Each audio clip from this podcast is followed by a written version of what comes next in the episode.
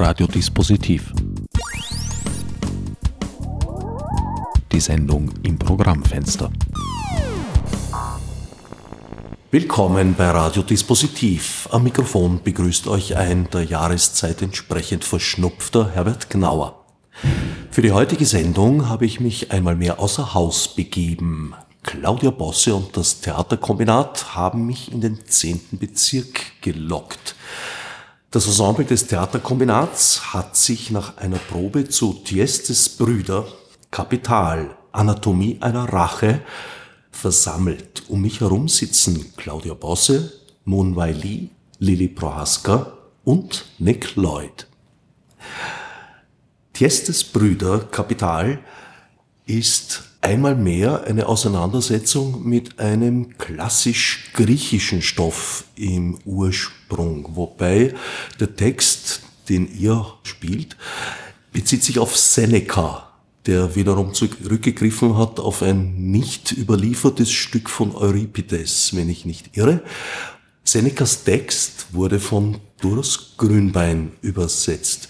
Extra für euch oder war das schon eine frühere Arbeit? Nee, die Übersetzung existiert. Ich glaube, die Uraufführung dieser Fassung hat Laurent Chetouin gemacht, Anfang der 2000er Jahre. Und ich kenne den Text schon seit vielleicht 10 Jahren oder so. Und der hat mich jetzt schon relativ lange begleitet und ich habe aus verschiedenen Gründen dann zu der Übersetzung gegriffen. Aus verschiedenen Gründen? Aus verschiedenen Gründen. Zum Beispiel? Dass ich einige Passagen in der Weise, wie Grünbein sie übersetzt hat, rhythmisch sehr interessant finde. Wenn ich jetzt die Arbeit nochmal machen würde, würde ich vielleicht es übersetzen lassen. Aber als erste Annäherung an den Stoff hat Grünbein vollkommen ausgereicht. Außer Seneca aus dem Munde oder aus der Feder von Grünbein kommen noch Karl Marx und Heiner Müller zu Wort. Wieso diese Mischung? Ja, Müller ist eigentlich, also das lohnt sich eigentlich fast nicht zu nennen, weil es sind vielleicht 3 Sätze von Müller oder vielleicht sind es 3,5. Ein paar Takte. Ein paar Takte Müller. Und Marx war von vornherein für mich ein Text, der diese Geschichte der Rache und Einverleibung in einer familiären Verstrickung der Schuld für mich auf eine Frage von ökonomischen Verhältnissen zurückgeworfen hat. Dass quasi dieses Mahl des Thyestes, der diese inszenierte Rache eigentlich begeht, die Zuschauer zum Komplizen macht, wo man dann beiwohnt, wie Thyestes frisst, isst, verschlingt, in der Gewissheit, Anteil an der Macht wieder zu haben, war es mir wichtig, diesen Kreislauf dieser familiären Schuld oder diesen Kreislauf von Form des Verrats eigentlich in einen anderen ökonomischen Kreislauf zu bringen von Produktion und Konsumtion und eigentlich vielleicht solchen unerbittlichen Paradoxen unserer Gesellschaft, wo man merkt, es ist unglaublich schwierig, diesen Kreisläufen zu entkommen, weil mit allem, was ich zu mir nehme, ich wieder Teil werde von dieser Ökonomie. Und wie eigentlich immer beim Theaterkombinat geht es um Macht und Gewalt. Mhm. Mit dem Hintergrund eben der Ökonomie. Mhm. Bei griechischen Texten oder bei antiken Texten generell sind diese Vorgänge und Mechanismen ja immer sehr exemplarisch dargestellt. Und genauso bringt ihr es auch auf die Bühne. Also es sind keine psychologisierenden Texte, sondern es sind eigentlich fast Allegorien, was sie spielt. Ja. Lilly, du bist zum ersten Mal dabei beim Theaterkombinat. Ja. Ja. Wie hat dich dein Weg hierher geführt? Also unsere Kollegin, die jetzt nicht hier ist, die Alexandra Sommerfeld, hat mich vorgeschlagen, der Claudia. Und dann haben wir uns eine Weile beschnuppert. und so kam es zur Zusammenarbeit. Du kommst vom Sprechtheater? Ja, also ich komme vom... ich war immer so experimentieroffen und das und habe halt immer reagiert, wer auch immer es Interesse an meiner Mitwirkung gehabt hat. Ich habe mich irgendwie auch nie festgelegt, aber ich komme jetzt also schon eher aus dem klassischen Eck, also auch von der Ausbildung her, als meine Kollegen zum Beispiel. Nic, was ist denn? Ich bin sicher die altmodische davon. Nic, was ist dein Hintergrund? Mein Hintergrund? Ich fange an in Deutsch und wir sehen, wie weit ich gehe. Ich komme mehr von, ich sage immer Performance. Ich bin nicht Schauspieler, ich bin nicht wirklich Tänzer, aber ich arbeite manchmal wie so. Meistens mein Hintergrund, meine Geschichte ist in, ja, so können wir sagen, vielleicht Freizene-Performance. Irgendwo zwischen Theater und Tanz. Verschiedenen Orte, sagen wir, nicht immer an die Bühne, manchmal in Galerie oder draußen an einem Berg in der Schweiz habe ich performt, das ist lustig, ganz interessant. Ja, so verschiedenen Modus, können wir sagen, meistens sind ja Live-Performance und alle in Mitteleuropa, ganz viel in der Schweiz, Deutschland, frühere Tage auch in Niederland, aber nicht wirklich, nicht so viel mehr. Und jetzt, ja, die letzten Jahre in Österreich auch.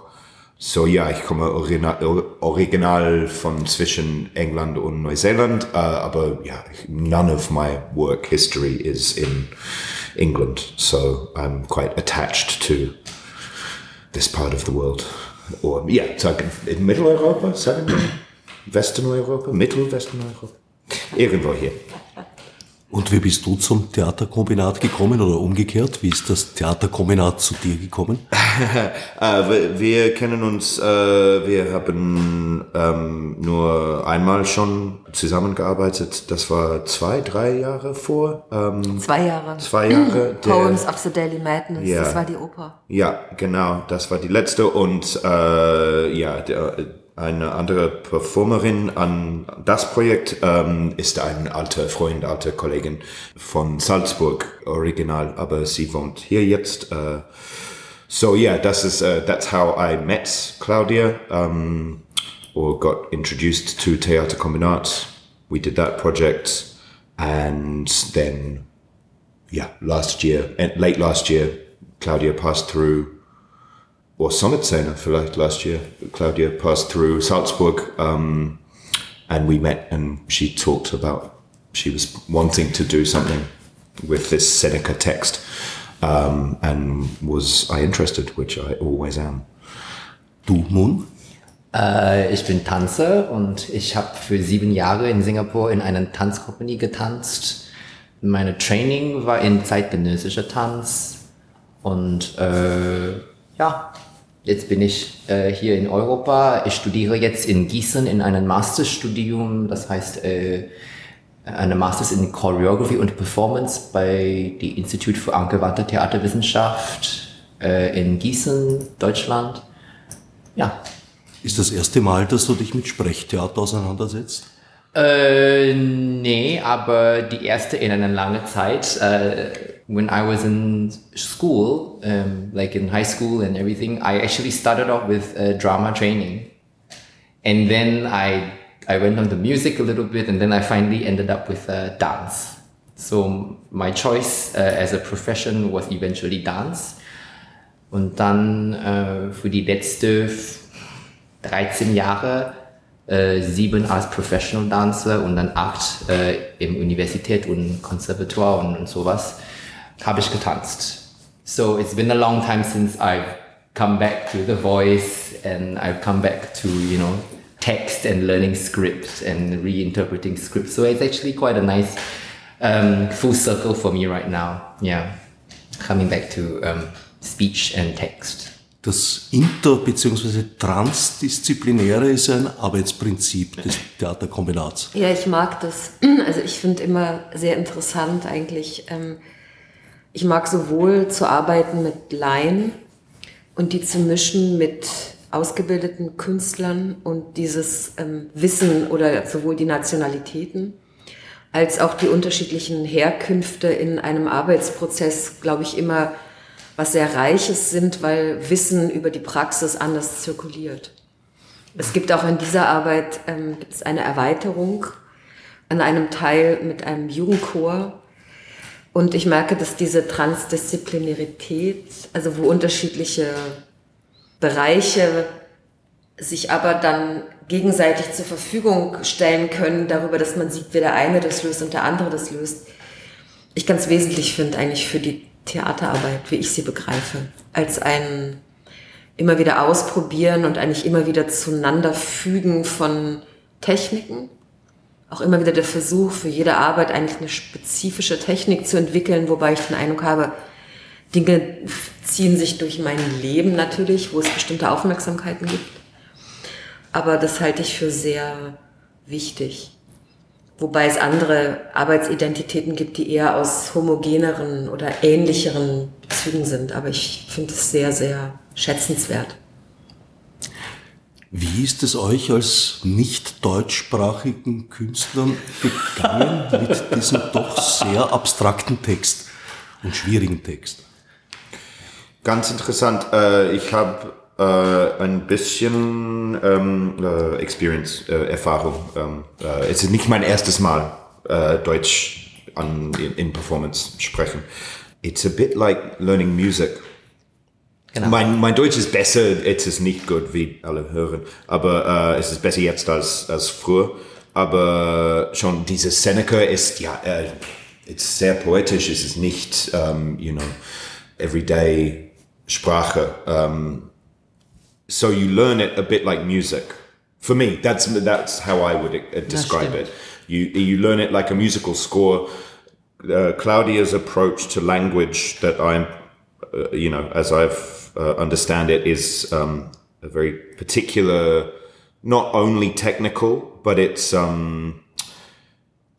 let's say it's a quite technical, quite a specific approach to the delivery of language, and in some ways, I think it's not easy, but it's in some ways I think there's a slight advantage to not really understanding what the words are, or not immediately understanding, because if I was to do this text in English, I would have my immediate own interpretation and have to get past an expressivity which comes from that. With this, you can go straight to the kind of material of the language, a bit like, as I said, musical score. And then it's a memorization process and getting it in. And I have some experience in music from my past, so that's a bit how I make sense of it. And das macht Sinn. I think I learned French before for 6 years, so I was acquainted with learning a foreign language before as a non-speaker, and then with the practice I had in the drama club when I was in school, and then now as a dancer I started to understand that yes, there is a way to learn a sound by imprinting certain repetitions in the muscles in the body, because, you know, like as a dancer I move my legs and my hands, and those are muscles, and the more you move them, the more you remember them. And then the same can be applied for a throat, you know, the tongue, the and the throat, they're all muscles. So, and it's very interesting because in Singapore we're bilingual because we have to speak our ethnic language and English. So in my life, I'm already very used to switching from a language to another language, and then when you switch the spaces from which the sounds come up from, I register the differences very clearly. So then I decided, when she called me, I decided to take up the challenge, because my studies here doesn't require me to learn German. It's an English master's, but then I really wanted to learn German, right? But I was thinking, God, the Abendkurse was always so langweilig and they were really boring. So then I was like thinking, maybe this will be the express way to learn German also, by taking up this project. And I did. And the first part was also very musical. So with the little bit that I already know from one semester of Abendkurs, I knew that, for example, when I see certain letters, and German is an easy language to pronounce, for example, there are not that many exceptions, yeah? When it's an EI, it's always I. When it's an AU, it's always AU. So when you look at that, you memorize these muscular spaces from the visual information you get, meaning the Buchstabe, and then you pronounce them. At some point, I had to dig into the meaning, because it was very interesting how the more complicated it get, I couldn't just rely on its musical tone. Like, really, I started to realize that a word also had a second layer of meaning. It's not just a sound. It means a person, it means a mountain, it means a building, it means love, you know, it means something. And then when you understand that, then it imprints somewhere else more strongly in the body. So like a large part of doing this project was me going home and literally like cutting and pasting 5,000 words by 5,000 words into Google Translate, get a very bad translation of Google Translate, and then try and reinterpret it myself to see what it's actually saying. She provided an English translation, of course, of the script, which was very helpful. So it's really a lot of homework that I had to do, but like that was basically how I kind of got myself up to speed with everything. Yeah, and I think wir haben auch angefangen. Ich habe zuerst eigentlich ganz stark über die Chöre gearbeitet. Und in den Chören habe ich, ich glaube, diese Methode ist eigentlich entstanden über die Partituren, die ich damals für die Perserchöre entwickelt hatte. Und dieser Zugang, eigentlich, wie kriegt man Strukturen in diese komplexe Sprache als Verhältnisse von Aussagen, die, sage ich mal, nicht gängigen Bedeutungsmelodien gebeugt sind, sondern eigentlich eine sehr spezifische Aktivierung. Ich nenne das Spracharchäologie, aber in der Gegenwart machen. Und wir haben die ersten Wochen eigentlich fast nur an den Chören zunächst gearbeitet, um darüber auch eine Methode des Sprachzugangs sich erstmal gewöhnt zu machen. Und dann sind wir nach und nach eigentlich erst in die Akte reingegangen. Also der Hauptfokus war erstmal auf die Chorarbeit, und das ist eine ganz strenge Notation, die ich gemacht habe. Also wo im Grunde Wortverhältnisse, Wichtigkeiten, Größen von Silben und auch diese Art von Physis, vom Sprechen, was ist, wo ich den Eindruck habe, sonst ist es kaum möglich, vielleicht die Vorgänge, die in diesen recht komplexen Chortexten stecken, eigentlich hörbar zu machen als ein gegenwärtiger Vorgang, als auch eine Art von Intensität von Wörtern im Verhältnis, als eine Intensität von Silben im Verhältnis, die immer eigentlich spielen mit, oder eine Herausforderung sind von gängigen Betonungen. Also es war ganz interessant auch weil man häufig in Satzmelodien versucht, Bögen zu demonstrieren, was man auch häufig gelernt bekommt, aber dass eigentlich vielleicht manchmal ein Satz, ein Steinbruch ist, der verschiedene Gesteinsschichten zueinander setzt, aber durch einen Atem verknüpft wird, ist erstmal eine sehr ungewöhnliche Herangehensweise. Und da gab es im Verlauf, glaube ich, unterschiedliche Krisen bei unterschiedlichen Personen zu unterschiedlichen Zeitpunkten, weil es ist eben nicht nur musikalisch, sondern man muss auch ein Verhältnis dazu bekommen, was man sagt. Und wenn man es aber zu sehr aneignet oder zu sehr sich anzieht, dann geht eigentlich vielleicht die Kraft im Moment des Sprechens verloren für den Hörer. Also mich interessiert eine ganz bestimmte Distanz, ja, aber auch eine ganz bestimmte Art von Resonanz durch den eigenen Körper mit dem Gesprochenen. Also es ist eine, sage ich mal, zum Teil eine Emotionalität im Hören entsteht, die man sehr gewahr sein muss, aber nicht unbedingt etwas zum Anziehen ist für den, der es spricht, sondern dieses Gewand muss man eigentlich immer wieder ablegen können, weil sonst wird es ein Spiel einer vierten Wand. Und den Versuch, den wir eigentlich unternehmen mit diesem Text, ist es möglich, diesen 2000 Jahre alten Text über eine Art von Politik der Rache, Politik der Macht, die ganz stark in Verhältnissen steht zu einem Kosmos, zu einem ökologischen System, was so bedroht wird von der herrschenden Macht, dass dieser Kosmos und dieses Weltsystem, diese Ökologie zusammenbricht und sich verweigert. Und deshalb für mich sehr wesentlich war, wie finden wir in diesem Ort, der ganz klar die Spuren hat dieser Kantinenarchitektur der 80er Jahre, wie finden wir an diesem Ort eine Vergegenwärtigung, die einerseits eine Archäologie in der Sprache betreibt und gleichzeitig diese wunderbaren, unterschiedlichen Menschen, ihre Leiber und ihr Denken offerieren diesen Texten und dass wir die gemeinsam im Moment verhandeln oder aushandeln inmitten, zwischen, vor den anwesenden Zuschauerinnen, dass diese Verhandlung dann in diesem Moment sich austrägt und diese Texte vielleicht dann doch den Sprecher berühren in dem Moment, aber auch den Zuhörer berühren können in dem Moment. Aber es ist kein Gewand, in das man schlüpft und in dem man dann verkleidet bleibt, sondern es bleibt eigentlich immer diese große Nacktheit, dem vielleicht den einzelnen Passagen gegenüber,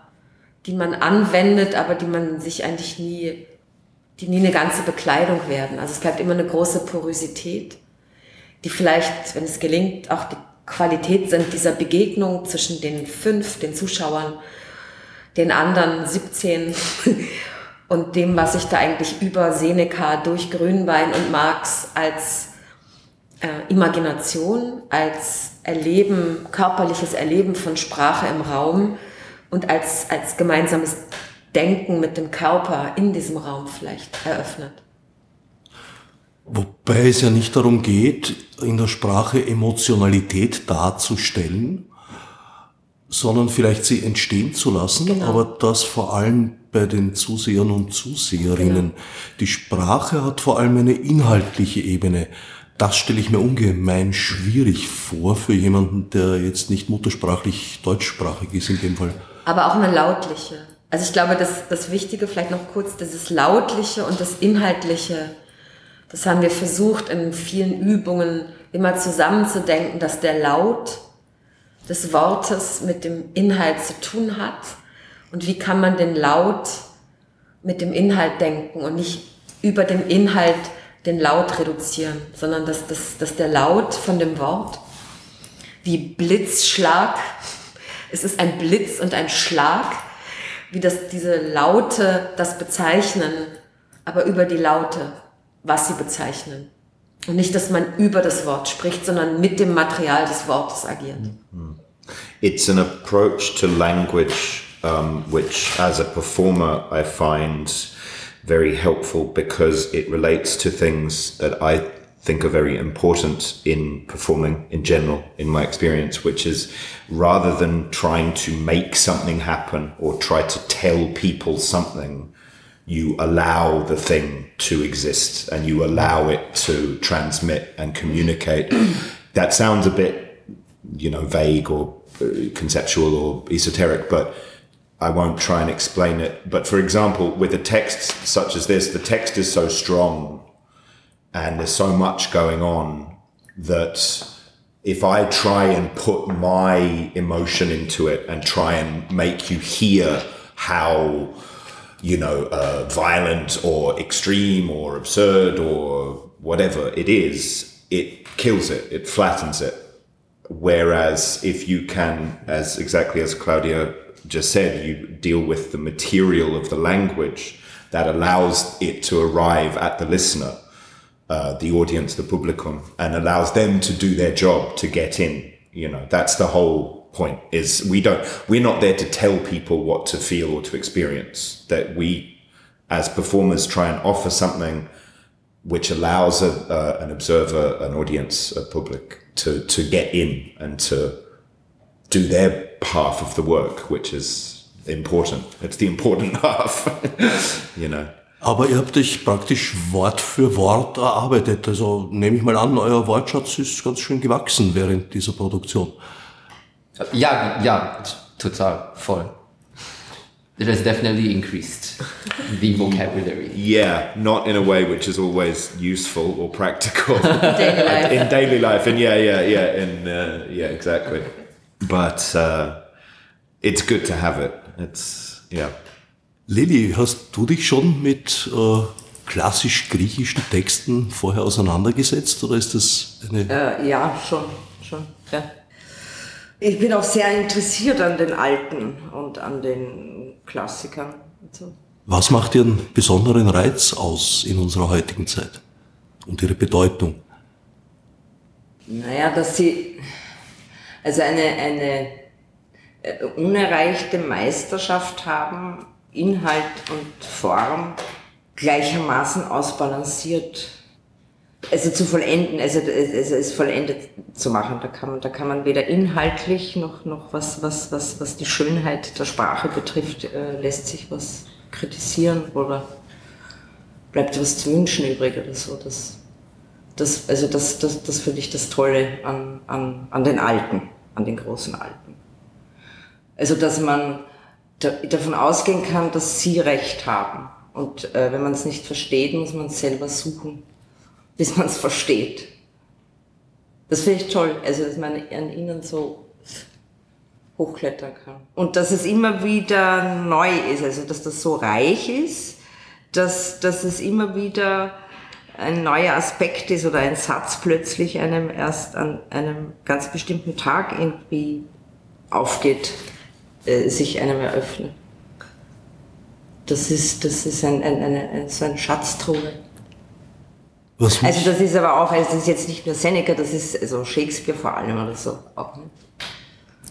Jetzt interessant, also was du sagst, ich weiß nicht, ob sie immer recht haben, aber sie haben, ich glaube, sie haben so eine große Widrigkeit in ihrer Schönheit oder in ihrer, dass das eigentlich mit unseren Bildvorstellungen, dass eigentlich die Bilder die Sprache abgelöst hat und dass eigentlich da interessant ist, dass die Bilder über die Sprache entstehen, dass eigentlich die Vorstellungswelt über die Worte, wie sie aufeinandertreffen, entstehen, was ich sehr interessant finde. Und ich muss sagen, als ich das erste Mal mit dem jugendlichen Chor Dinge gehört habe, also ich habe immer so Sachen gesagt, okay, der Text existiert immer erst, wenn man ihn spricht oder, nee, wenn man ihn hört. Nicht, wenn man ihn spricht, sondern wenn man ihn hört. Weil auch wenn ich selber spreche, höre ich ihn erst. Also er existiert immer erst dann oder sonst gibt's ihn eigentlich nicht. Und es ist total interessant mit den unterschiedlichen Altern, weil in dem Chor gibt's ein Spektrum von Alter, dass ich den Text wieder begreife. Also dass es vielleicht bestimmte Texte gibt, die man in der Lage ist, immer wieder neu zu begreifen, weil die einen Widerstand leisten, dass man sie sich aneignen will und sie nicht einfach nur geläufig werden, weil ich den Eindruck habe, es gibt ja auch so einen Ton, dem man sehr gewöhnt ist, über natürlich Fernsehfilm und natürlich auch was so in den Bühnen also was man gerne in so einem geläufigen, so einem natürlichen Ton, der natürlich null natürlich ist, sondern einen Habitus hat, den man meint, kopieren zu müssen. Dass es aber diese andere Sprache gibt, die sich immer wieder auch auf die Sprache und ihre Vorstellungskraft beruft. Und das finde ich sehr interessant. Dass das immer erst dann auch existiert. Also mir hat zum Beispiel der Nick, das war in Düsseldorf, oder wo war das? Wo wir unsere Lieblingssätze einander erklärt haben. Natürlich nicht, genau. Ja, jetzt fangen wir nämlich schon an, untereinander so Sätze zuzuwerfen, die gerade passend sind in der Situation. Mhm. Und Nic hat gesagt, daheim im Exil, Armut verschwinde. Ja. Und ich habe diesen Satz bis dahin überhört. Er ist nicht aktiv da eingedrungen und hat die Glühbirne angemacht. Erst als der Nick es mir dann privat gesagt, und das meine ich mit diesen, es ist immer noch alles und wir sind wochenlang damit beschäftigt und können es auswendig und so. Und trotzdem ist es immer noch möglich, wenn man dann zuhört bei einer Probe oder bei einer Vorstellung, dass ich Kollegen zuhöre und auf einmal dieses Bild es geht erst dieses Fenster da auf in dem Moment. Und das ist eben bei diesen, das ist bei den Klassikern so, bei den Alten. Ihr habt bereits 3 Vorstellungen in Düsseldorf hinter euch und transferiert die Inszenierung jetzt an einen gänzlich anderen Ort. Mhm. Wie war das denn in Düsseldorf? Wie waren die Erfahrungen? Super. Ziemlich, nicht total einfach, wie immer, aber schöner Ort, alter Kino. Leer. bald demolished. Bisschen unheimlich, der war ein bisschen unheimlicher. Ja, genau, ne? Ja. More spooky than here. Ja. Das ist interessant, weil gibt es viel Rundung. Also wir haben den Ort auch schon mal, ich liebe den Ort sehr. Also wir haben in dem Ort schon mal gearbeitet, 2015. Und er hat sehr viele Rundungen. Er hat so Schwünge und Rundungen und hat darüber eine ganz andere, auch Dynamik der Bewegung der Zuschauerinnen gehabt. Hier ist es eher eckig. Und da gab es so viel Rundungen und aufgrund der Bedingung, auch der Nacktheit der Darsteller, habe ich dann auch einen Teppich reingelegt in den Innenraum, wo die Zuschauersitze rausgenommen sind, lange über die Farbe nachgedacht. Und deshalb war der Hauptraum sozusagen Pflaumenfarben, was so eine bestimmte Färbung auch in dieses Stück gebracht hat, die jetzt hier ganz anders ist, weil hier gibt es dann die Holzkonstruktion, die blauen Funktionsrohre, diesen grauen Boden, eine ganz andere Situation. Und dort zum Beispiel, hier gibt es die Möglichkeit, da gibt es die wichtige Szene, wo dann der Außenraum geöffnet wird, wo man eigentlich plötzlich sich in Bezug setzt von diesen Vorstellungsräumen der Sprache zu dem realen Außenraum. Was war bei dem Raum nicht möglich? Da musste man andere Mittel suchen, aber es war sehr interessant und es war eigentlich ein gutes Aufwärmen, würde ich sagen. Mhm. Und die Zuschauer waren auch sehr offen, würde ich sagen. Sehr offen, sehr aktiv, sehr wach.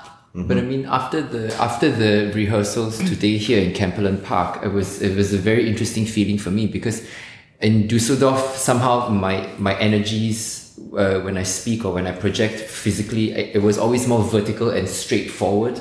Over here, because I think. Over here in Kempelenpark, it's a very broad space. Immediately you come in and you encounter this one space. It's a rather rectangular space.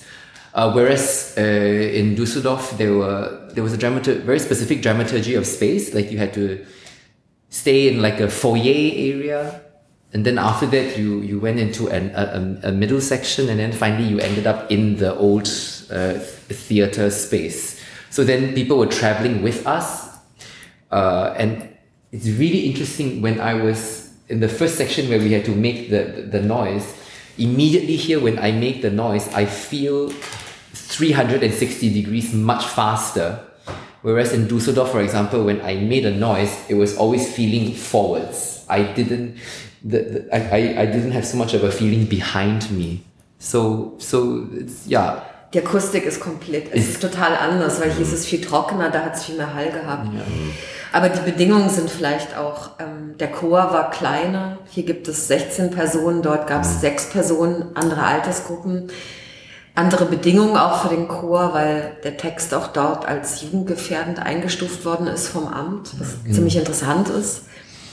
Seneca wurde als Jugend weil die Kombination mit den Leibern und dem Text hatte das nordrhein-westfälische Amt, hat es geprüft, ob Leute unter 18 da teilnehmen dürfen. Das war relativ interessant.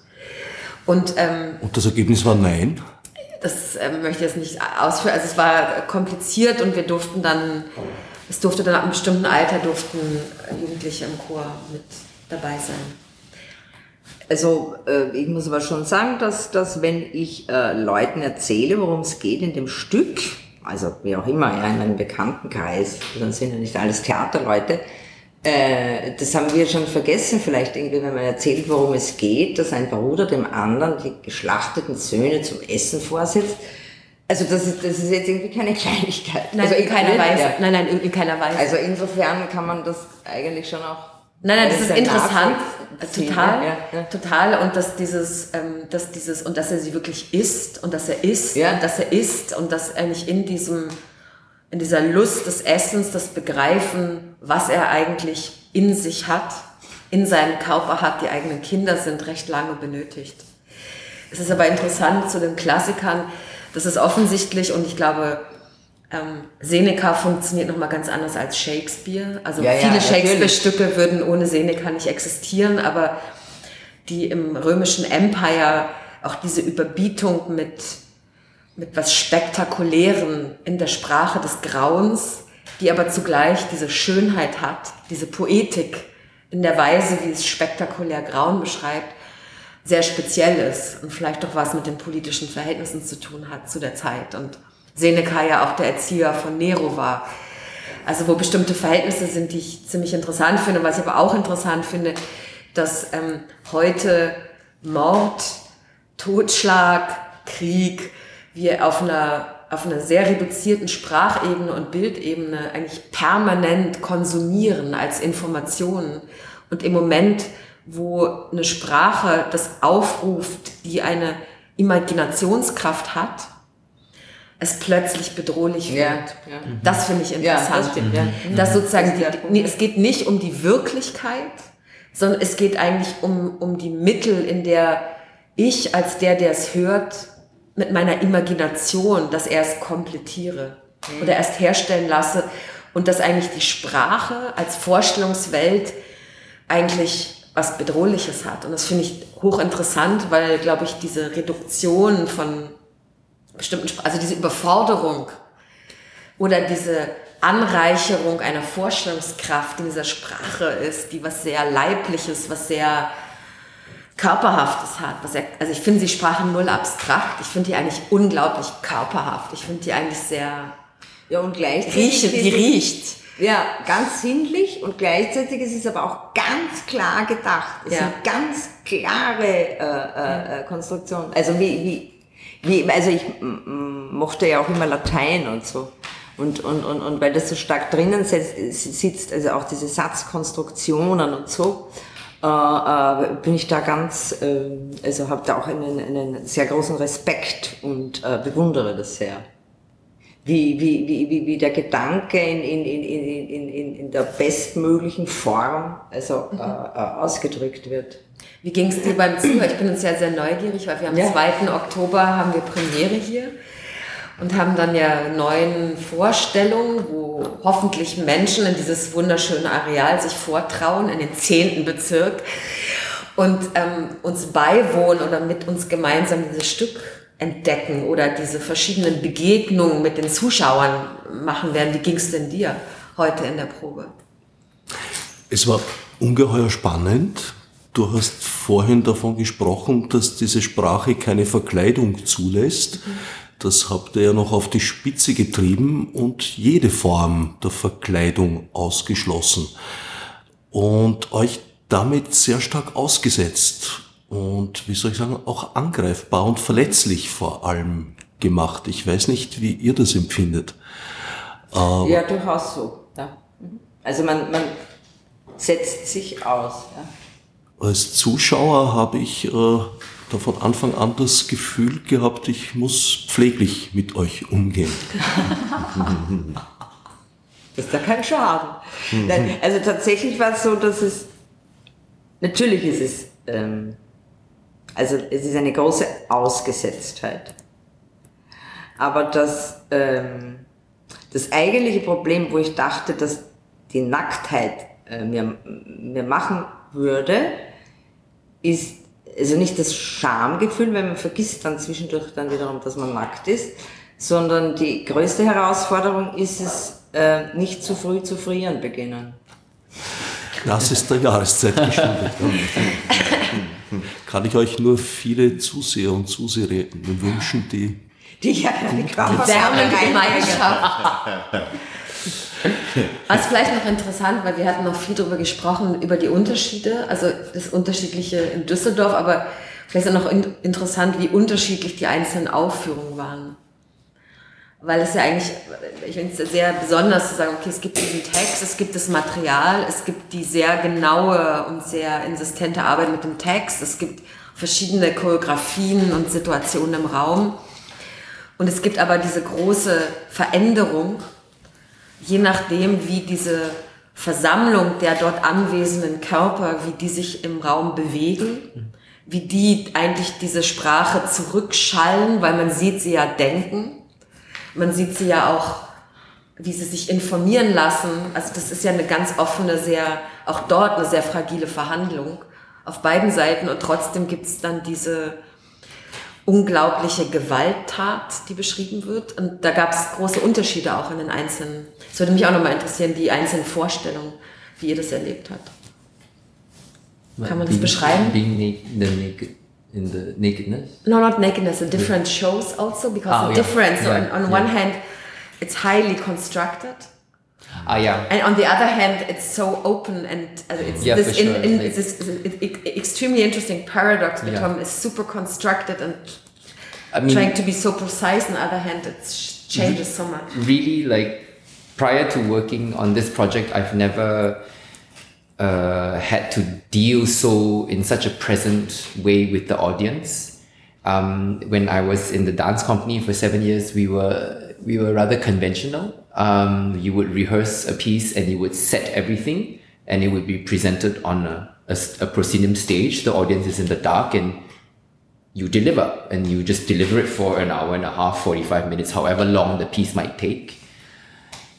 And it's a certain mode of exchange. Of course, things go through the fourth wall also, but then the fourth wall is there, and then you walk back, you take a bow and you walk back, and then you wonder what people were thinking, how many people were there, and how did they receive it, and all that. So I myself maybe that's why I left the company, and I wasn't very interested in that anymore. And then I was very lucky to meet Claudia, and then I was really happy to get dragged into this project, because never in my life have I had to firstly learn something in such a specific way, but at the same time learn it not to memorize a certain structure so that it can be just reproduced, without question.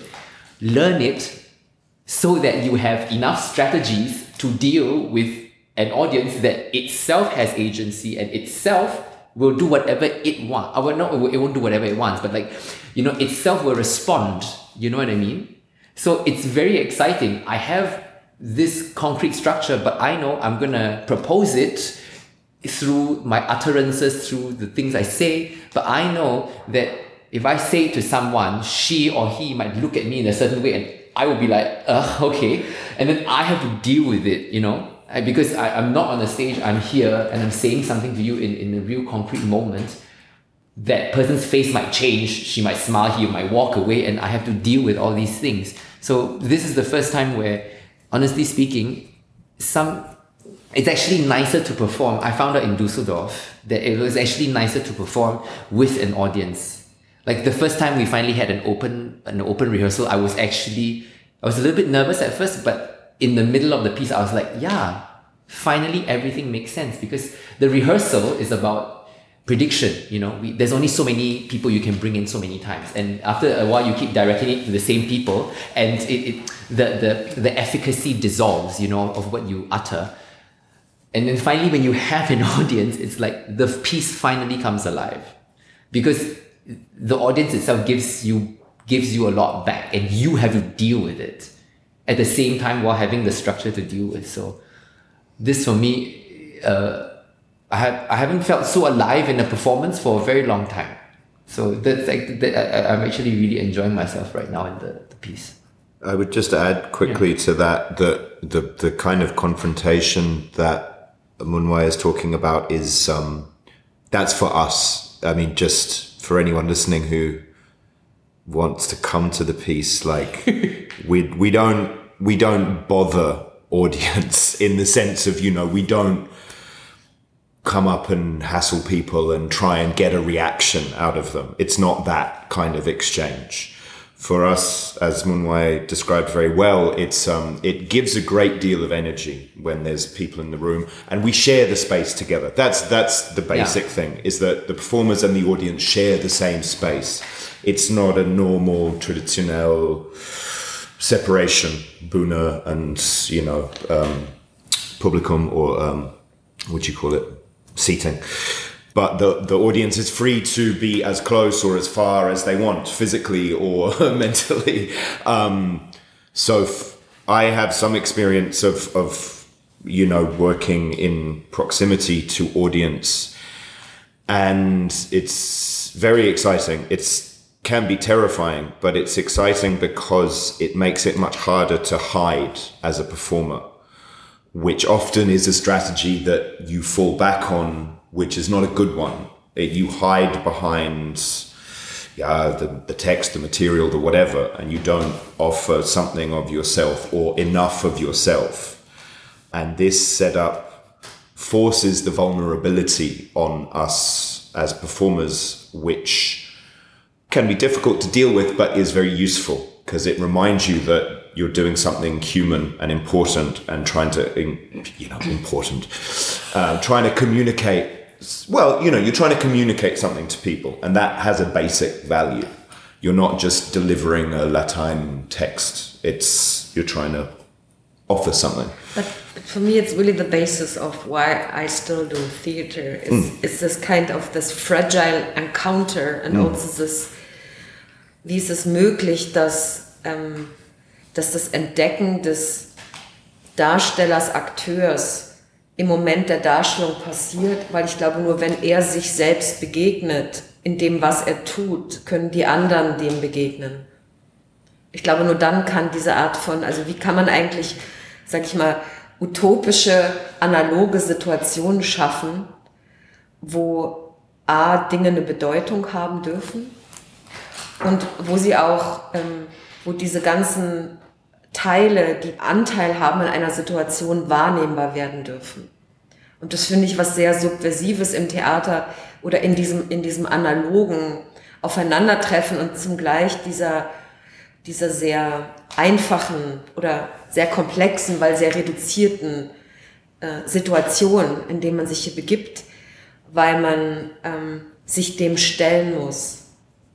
Dem Gedanken, dem eigenen Körper, den anderen. Und das ist, glaube ich, eine Bedingung, dass man sowohl dem anderen, dem Zuschauer, dem Text, dem Raum und sich erstmal überhaupt begegnen darf. Und indem etwas stattfindet, was ganz Konkretes, aber vielleicht soziale Situationen total übersteigt, weil die Vereinbarung sich erst findet im Moment, in dem die Person mit der Person und den Personen und den anderen Personen im Raum aufeinander trifft und dann diese Sprache, diese Situation informiert, sie spurt, sie atmosphärisch oder gedanklich lädt und eine Empfindung und einen Gedanken stattfinden lässt, der aber geteilt ist. Und wo ich sage, okay, das ist vielleicht der Moment, was Theater als so ein, ich sage immer, das ist ein Denken mit Körpern in Räumen, also eine sehr sinnlich physische Form der Anwesenheit mit anderen, dass das stattfinden darf.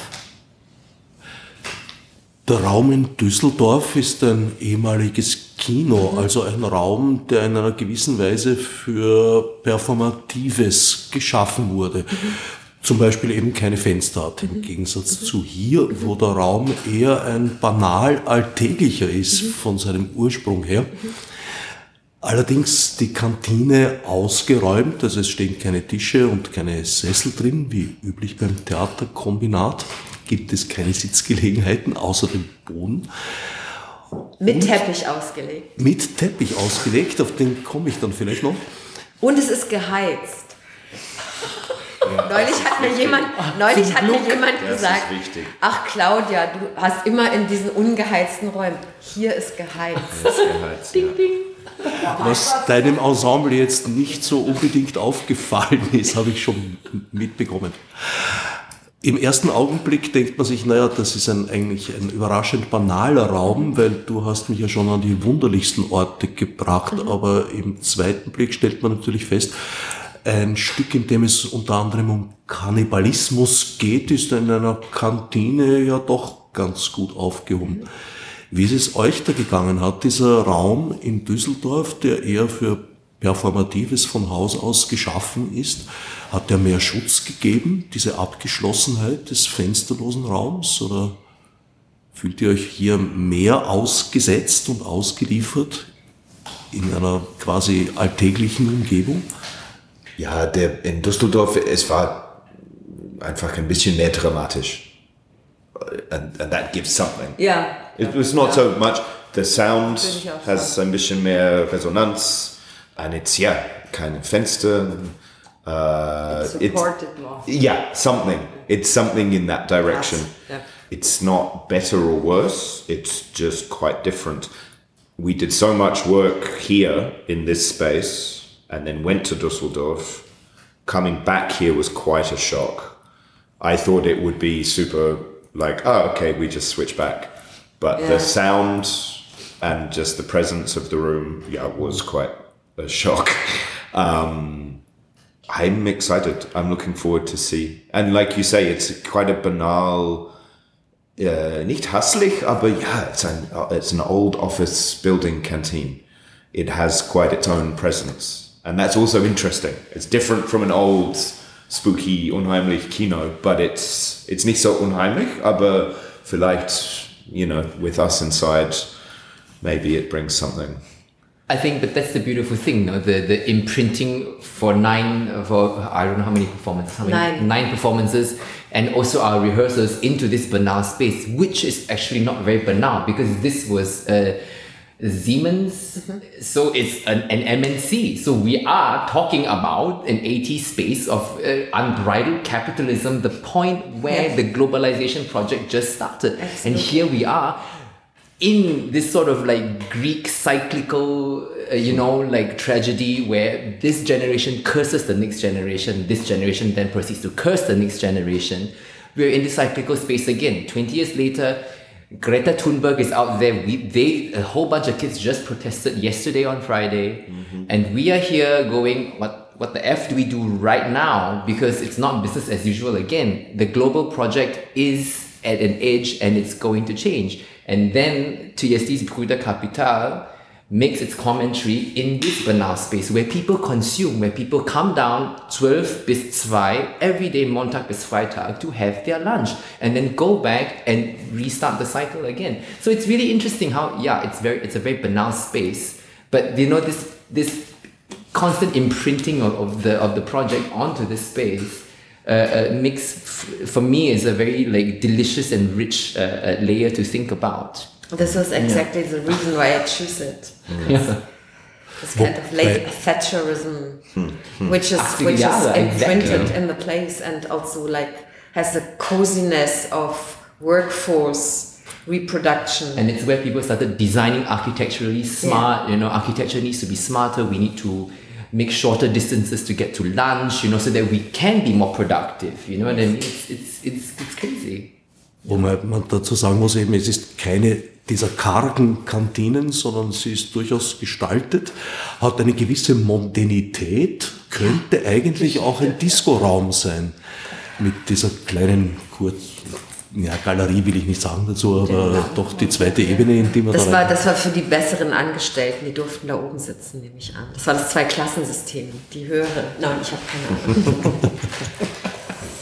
Nein, das andere war schön, auch als wir den Raum gesucht haben, haben meine Kollegen gesagt, das ist so ein hässlicher Raum, der hat so unmögliche Lampen. Und dann haben die mir Fotos gezeigt und dann habe ich gesagt, ist eigentlich interessant, weil am Ende von dem Stück der Kosmos bricht zusammen, das Sonnensystem bricht zusammen und das Sonnenlicht verweigert sich. Und wo ich dachte, okay, aber diese Lichtkörper, diese Art von Sonnensystem, die unter der Decke hängen, können vielleicht was wir mit unserem Stück über so ein konkretes Design in Verhältnis bringen können. Das finde ich recht reizvoll. Also das Banale oder das Konkrete oder auf eine bestimmte Weise Gespurte herauszufordern mit so anderen Imaginationen, die vom Seneca sich da reinspuren und gleichzeitig man den Marx hat, der das nochmal in unsere kapitale Paradoxie eigentlich nochmal hochtreibt. Also diese Assoziation dieser alten Kugellampen aus den 80er Jahren mit Gestirnen, mit Himmelskörpern hatte ich auch. Allerdings hätte ich mir dann am Ende gewünscht, dass sie herabfallen. Tut mir leid, dass wir dich enttäuschen mussten. Ich glaube, dazu würde unser Budget nicht ausreißen, dass wir das umsetzen können. Aber was du versäumt hast, was vielleicht dieses Herunterfallen, sind die 16 Teilnehmerinnen von dem Jugendchor, die Teil werden dieser Bewegung, wenn diese Beschreibung erfolgt, dass das Sonnensystem zusammenbricht und jedes einzelne Sternzeichen eigentlich explodiert. Der Jugendchor ist entstanden in Kooperation mit dem Volkstheater. Der Jugendchor ist entstanden, dass ich unbedingt wollte, dass es einen Jugendchor gibt, der zum 4. Chor dazukommt, wo diese Katastrophe eigentlich beschrieben wird. Und dann haben wir verschiedene Aussendungen gemacht. Und dann hatte sich Konstanze Kauers gemeldet und hat gesagt, ah, sie würde mir da gerne helfen. Und dann haben wir gemeinsam einen Call gemacht und jetzt ist diese Gruppe, die da entstanden ist, sehr schöne Gruppe, die entstanden ist, in Kooperation mit dem Jungen Volkstheater entstanden.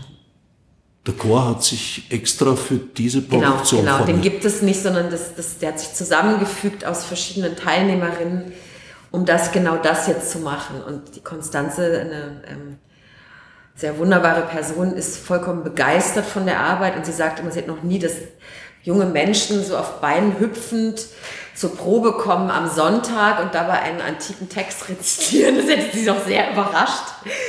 Was ich auch sehr schön finde, weil die unheimlich motiviert sind und mich auch lernen machen, was eigentlich in diesen Texten aufgerufen wird, weil sie sich wirklich mit dem konfrontieren. Und ich bin auch sehr neugierig, wenn dann diese verschiedenen Körper auf die verschiedenen Körper der Zuschauerinnen wiederum treffen und diese Dringlichkeit auch teilen in einen öffentlichen Raum. Der Chor ist die meiste Zeit im Verborgenen. Und der Chor kommt erst im 4. Akt, wenn die Katastrophe da ist und die Kinder gerade verspeist werden. Und wenn eigentlich die Gewalttat beschrieben wird, die Tötung, der Bote beschreibt die Tötung der Kinder, der er beigewohnt hat. Und gegen Ende dieser Erzählung wird dann der Chor. Dazu kommen zu dem Chor, weil so ein Grundkonzept dieser Arbeit war von mir, dass die 5 Protagonisten zugleich auch den Chororganismus bilden und dass das Protagonistentum sich eigentlich immer aus dem Chororganismus bildet und in ihn wieder zurückgeht. Dass quasi der Chor die Lunge ist oder das Herz ist dieser ganzen Arbeit, aus denen sich diese Figuren dann spezifizieren und diese andere Sprache ergreifen und wieder zurückkommen und dieser Chor, dieses Grundorgan oder diese Grundatem des Stückes wird im letzten Chor dann erweitert. Ich habe gerade nachgedacht, ob ich mich an eine Theaterkombinat-Produktion ohne Chor erinnern kann. Da fällt mir jetzt eigentlich nichts ein. Nichts ein. Ja, aber vielleicht es gab immer wieder, manchmal waren es so kleine Chöre und der ist jetzt glückseligerweise größer. Der ist nicht so groß, wie der Perserchor war mit über 300 Personen. Wobei ich eigentlich auch wieder Lust hätte, so einen, weil ich finde Chor als so ein sozialer Raum, der was miteinander macht, eigentlich immer unglaublich, wenn es gelingt. Also das habt ihr auch, glaube ich, erlebt ihr auch manchmal. Es gibt dann diesen Moment, wenn man an einem Chor arbeitet, wo man dann so, wo man jeden Einzelnen töten will, glaube ich. Und dann irgendwann gibt es diesen Moment, dieses Momentum, wo was anderes passiert, wo man merkt, das hat so eine Kraft und das hat so eine, es ist eine ganz andere Figur als der Einzelne. Und das, weiß nicht, manchmal passieren diese Momente. Und die sind, finde ich, auch ganz elementar vom Theater, dass etwas passiert, was man nicht einzeln machen kann, was mehr ist als nur die Summe der Einzelnen. Sondern es wird das Größeres, was in dieser Kombination dieser Körper, Gedanken, Energien dann entsteht als ein Potenzial oder manchmal auch ein rituelles Potenzial oder ein kollektives Potenzial, wo ich das Theater dann immer wieder sehr viel liebe für sowas. Wie geht ihr in die Chöre hinein von eurer Figur aus oder ist für euch der Chor auch ein ganz eigener Körper für sich? Ein eigener Körper für mich, genau. Ja, ganz anders von der Figur. Ja, es ist ziemlich wichtig, weil der Chor spricht mit einer Stimme. So, du brauchst einen anderen Körper für die Chor als die Figur. Also ihr tretet quasi aus den Rollen heraus und tretet in eine gemeinsame neue ein. Also so kann man es auch sagen. Mhm. Zu hören war ein Gespräch mit Claudia Bosse, Lily Prohaska, Mun Wai Lee und Nic Lloyd. Zu erleben werden ferner Alexandra Sommerfeld, Rotraut Kern, Juri Zanger und der Jugendchor Wien sein. Nicht zu vergessen Günter Auer, Klangarchitekt des Theaterkombinats, der zwar noch keine Steine zum Weinen, wohl aber Häuser zum Singen brachte. Thyestes Brüder Kapital.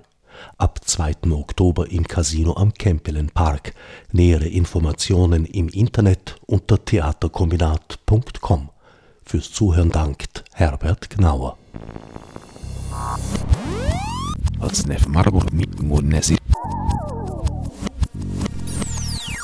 Fichtes ob sie durch